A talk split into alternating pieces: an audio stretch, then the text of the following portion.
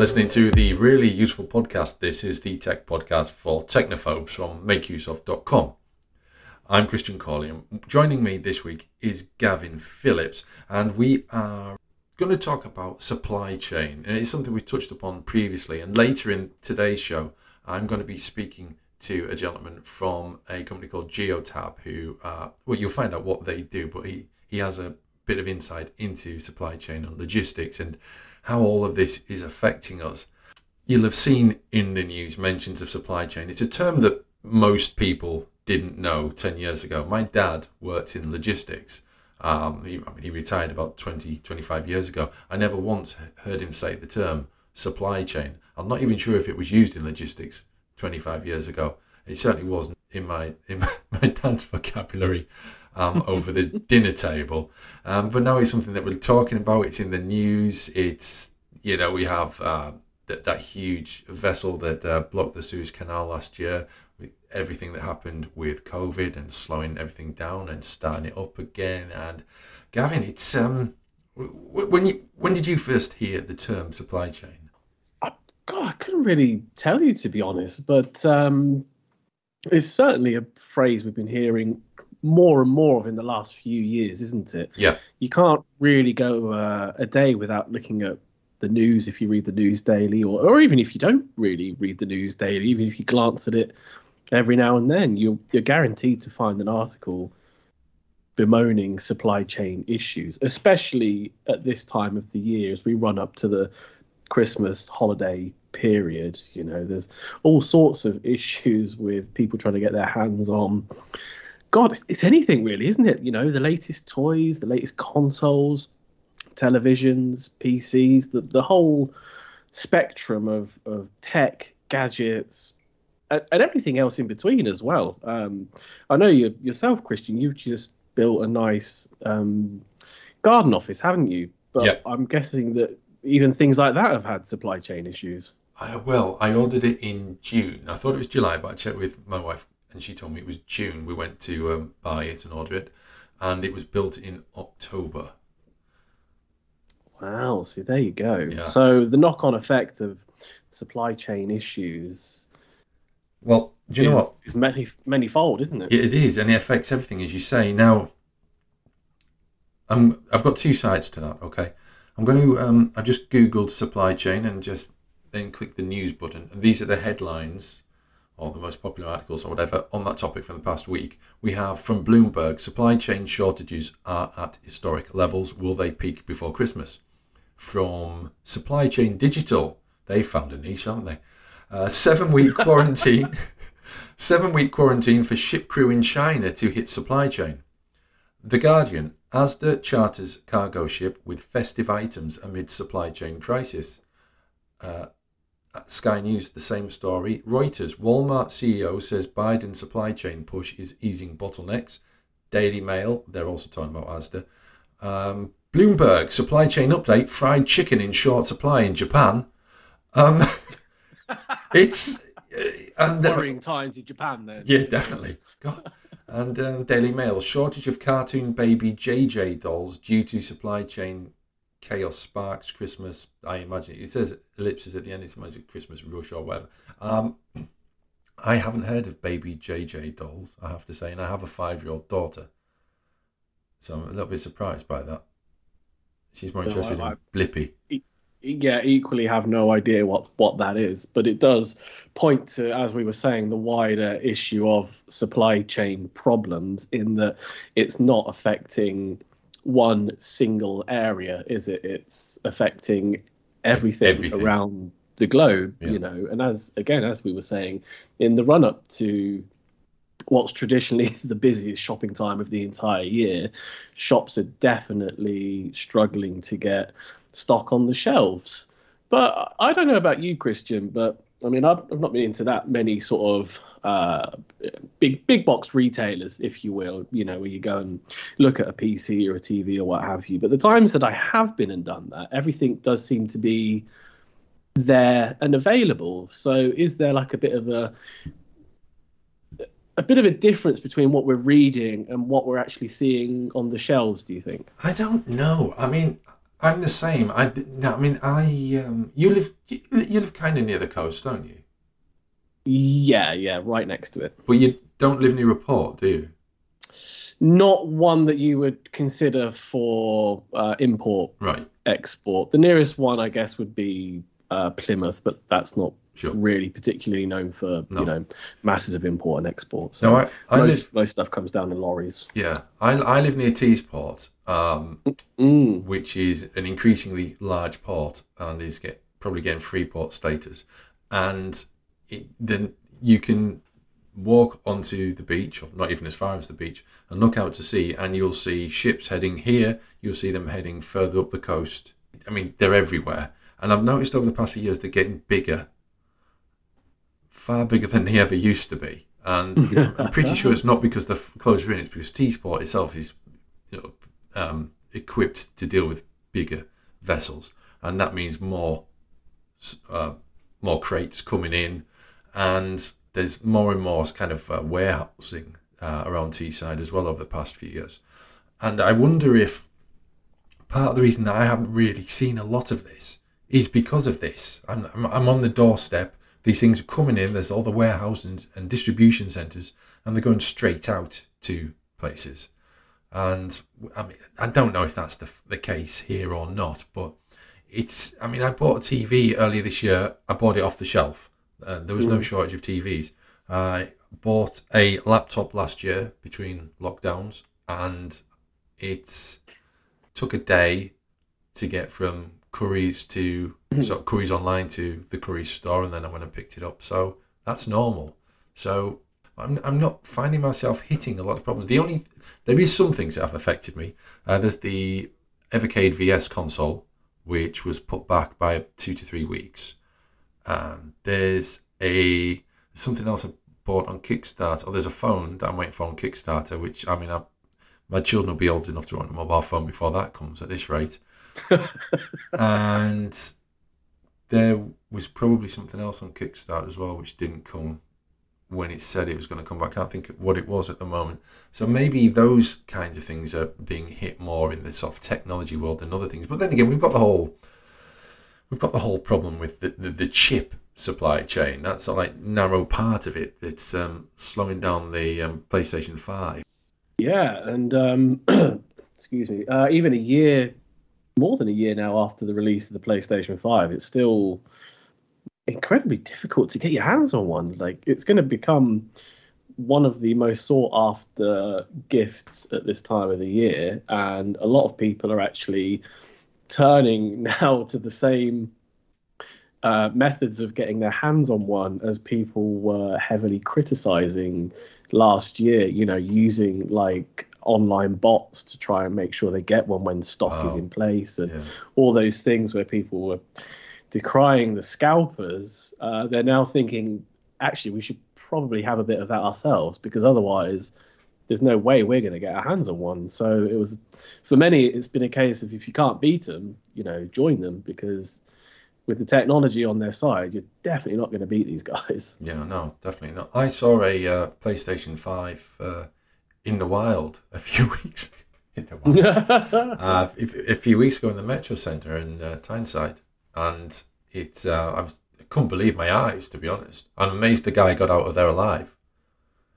It wasn't like flanked by uh, security guards on the way to his car. No, not that I saw. He was just with his wife, strolling through the Metro Centre with his PS5 and brand new box.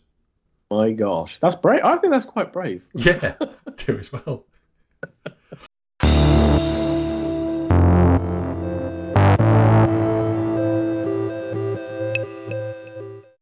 And we'll take a moment from our usual podcast proceedings to just remind you that the Really Useful podcast can be found pretty much anywhere you find podcasts. So we're on Apple Podcasts, we're on Spotify, we're on Google Podcasts. We're hosted at transistor.fm, so you can find us there as well. We're also on YouTube and, of course, on makeuseof.com.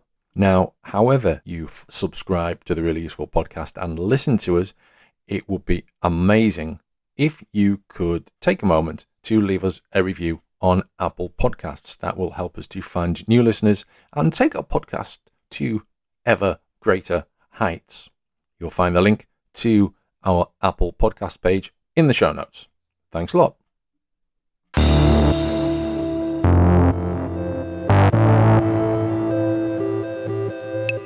Now, I'm joined by David Savage. He's from Geotab, and that doesn't really tell you very much information at all. So I'm going to ask David. David, what is Geotab and what do you do there? Hi, Christian. Uh, thanks for having me today. So, Geotab is a company that's been going for 21 years. Um, and it's focused within the telematics space. So, for the benefit of the, the listeners on this, if you think about telematics as being able to really understand the data that can come from any kind of vehicle, whether it might be a car or a, uh, a truck or um, a trailer, you know, essentially anything with four wheels, really. Okay. Um, so through our device, now I'll be very brief here because I know we've got other topics to cover, but we plug a device into any kind of vehicle, and from that we can extract data to really help fleets of all sizes. So anyone managing, you know, two vehicles up to hundreds of thousands of vehicles, look at improving the performance um, of the, the vehicles within their fleet, as well as looking at driver behavior to improve road safety, save money, optimization, etc. So that, that's what we do at a, a very basic level. Okay. Now, um, the reason we're talking today is because there is a, a, a, kind of a long signposted issue with the supply chain within the UK, and I, I, think this is something that's reflected further afield as well. But to kick us off with that, what is a supply chain exactly? Sure. So, again, with the ethos of trying to keep this relatively simple for everyone, let's try and now create a little bit of an example here. So let's say there's a knock on your door, ring at your doorbell, you answer the door and you receive a parcel. That would typically be the last stage of a supply chain. And for most people, that's all they would ever need to see or would hope to see. But actually, it extends much further than that. So let's say you take whatever item you've been delivered, let's say it's a mobile phone, for example, and you unbox it and if you had the capability to pull out every individual component that sits within that phone and place them on a map to identify where they were sourced, you'd, ident- you'd soon realize that that phone actually had a truly worldwide footprint. And that would be all the different components that go into making that single product, whether it is electronic chips, the, the glass that might sit on the screen, the, the cardboard and the plastic that might go into the packaging. And that's just those fixed components. If you were to stretch it out further, then there's the raw materials that come in to make those components. Once you have those individual components, they then need to be put together to create that, that phone or that package. Once that's then created, then there's another step of ensuring, you know, it, it gets to um, a different plant to be labeled up. Uh, it would then be, you know, move to different warehouses around the world to, to help with future distribution. Um, and then ultimately that kind of last mile delivery that would see it in your hands ultimately. So there are many, many different steps involved. Um, looking at kind of the raw material impact, uh, the goods into warehouses, the manufacturing, the outbound warehouses. So, you know, moving it towards and ever closer to the end customer before it ultimately hands in the, the consumer. So, you know, a single product will typically have a very global footprint. Yeah, so that movement um, is considerable, isn't it? So that's mm. the supply chain, but we're we're we're experiencing a time now where, and really, it's amazing it hasn't happened before, where there are shortages and, and delays in the supply chain. What's happening? What's causing that disruption? Yeah, it's really it's really interesting. You know, we are seeing it much more pronounced now. Yet pre-COVID, there were already those fissures, those cracks starting to show within supply chain um, for a number of factors, and COVID has really amplified that. So, you know, if you look at the North American market, for example, there were supply chain challenges there that predated COVID. You know, trade tensions, particularly being the, between the US and China, that were escalated under you know former President Trump. Um, different tariffs that came into play there, and then we had the pandemic, which has hit. And whilst it hasn't necessarily created any real new challenges for supply chains, as I mentioned earlier, it's just really caused those fissures to turn into very large cracks. So it's really highlighted actually some of the, the previously seen and in some areas unforeseen vulnerabilities that existed. Um, and of course, many you know, that's been expedited by many challenges that were brought about by um, COVID in relation to essentially society just stopping. You know, the world stopped turning in many ways. What is the impact now? What's happening? Is it just things aren't getting to to the to the doorstep, or is the supply chain itself breaking apart in different stages? Yeah, it's not just the, it's not just that kind of last mile delivery, that that delivery to our places of work or home. It, it, it's much broader than that. Mm-hmm. You know, if we look at you know when COVID first hit in March of 2020, let's look at how that first impact was felt. So we all went into lockdown, and demand for you know most goods flattened, reduced pretty significantly as we were all trying to figure out what the world was going to look like. Um, and then through, through monetary easing efforts by governments, etc., uh, savings that people were gathering by not commuting to their places of work, started to see a bit of a shift in demand patterns. You know, there were increase in DIY activities, home entertainment systems, home gym equipment, etc., etc.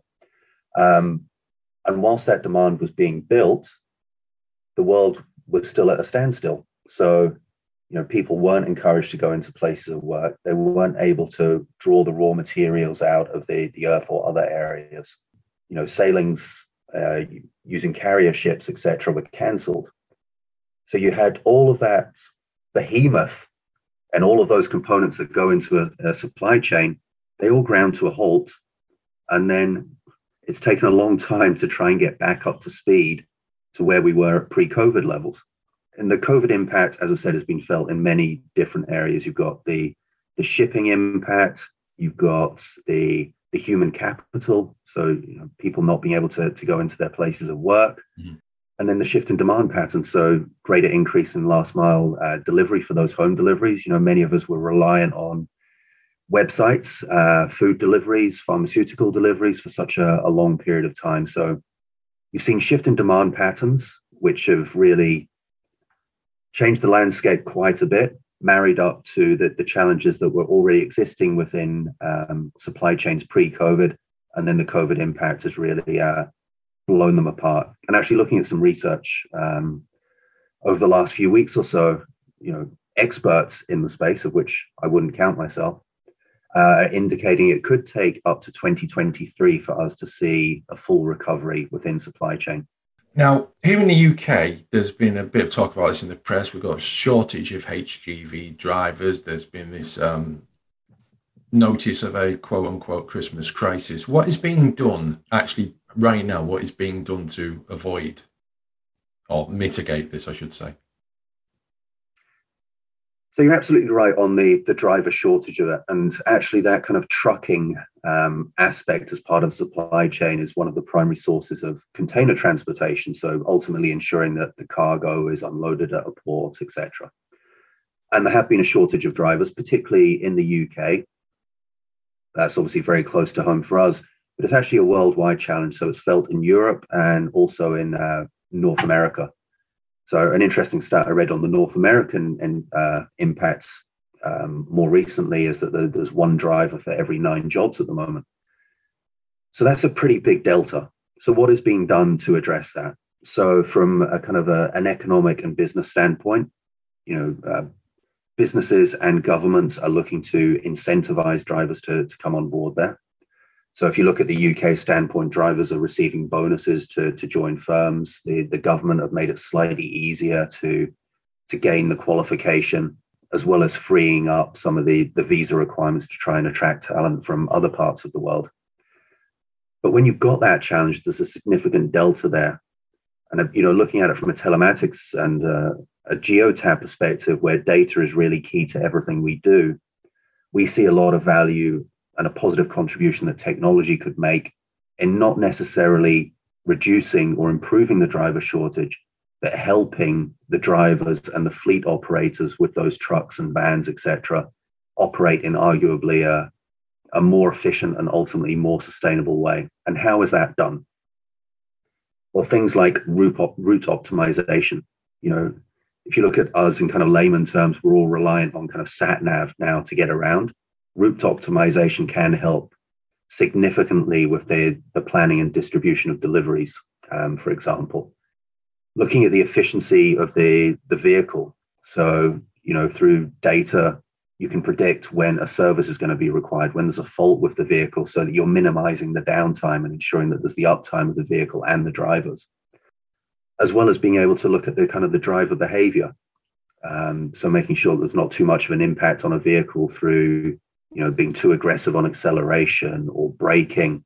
But there's also monitoring things that can go in there to make sure that, you know, a driver isn't being overworked, which is you know a pretty significant risk. So you know dash cams can make sure that a driver doesn't nod off and mm. give them alerts, etc. So there's an awful lot on the technology side of it that can help to improve the productivity, the efficiency, and the safety of the driver and fleet base at the moment.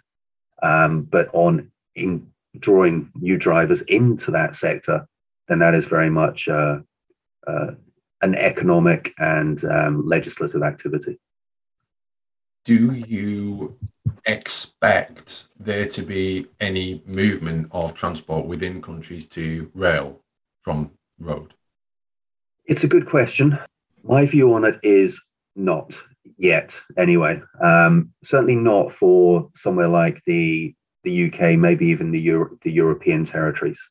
The the landscape is just not really set up to do that. If you look at where all the depots, etc., are stationed, um, and I'm talking about delivery depots to receive goods and also um, uh, expedite goods on that, they're all centered around the motorway network. They're not centered around the rail network. That is slightly different in North America, uh, where obviously there's a greater land mass. Um, and certainly my understanding of that territory, which is obviously slightly more limited than my understanding of the UK, is that it's better set up to be able to support that. So, in my view, we're we're not equipped to do that, and it would require probably a pretty significant sea change in operational activities for organisations that, you know, wouldn't help recover the situation before that window that I've spoken around of 2023, where with the current uh, setup, we, we expect to, to get to that recovery phase. I mean, I feel like we're ending on a bit of a downer there. 2023 isn't that far away, though, is it? It's not that far away. And, you know, there's various articles that are out and about who are of the view that we're already in recovery phase and, you know, things are getting better. And, you know, others are taking a little bit more of a maybe a cautious view on that. But, uh, you know, I, I think we all need to look at our own our own situation as consumers and take our own read on it. You know, for the most part, looking at my own life, am I encountering disruptions on deliveries? Yeah, a few here and there, probably certainly more than pre-COVID. But there's little things you you know we can do as consumers and you know end customers uh, of larger kind of uh, acquisitions, certainly buying in bulk can do, and that's just look at larger runways, you know, etc. to um, to place those orders to help uh, ease some of that disruption. Do you mean to expect a, a longer delivery time? Yeah, exactly. You know, just plan for that. You yeah. know, as we're all coming up to that that Christmas period, I've certainly seen you know uh, friends, colleagues, etc., start to get a little bit concerned because they've ordered presents for their their children, etc. And now it's looking like it'll be pretty close to Christmas, and uh, you know, just uh, changing the buying behaviors a little bit and trying to put a little bit more of a, a planning into um, how everyone operates. Okay.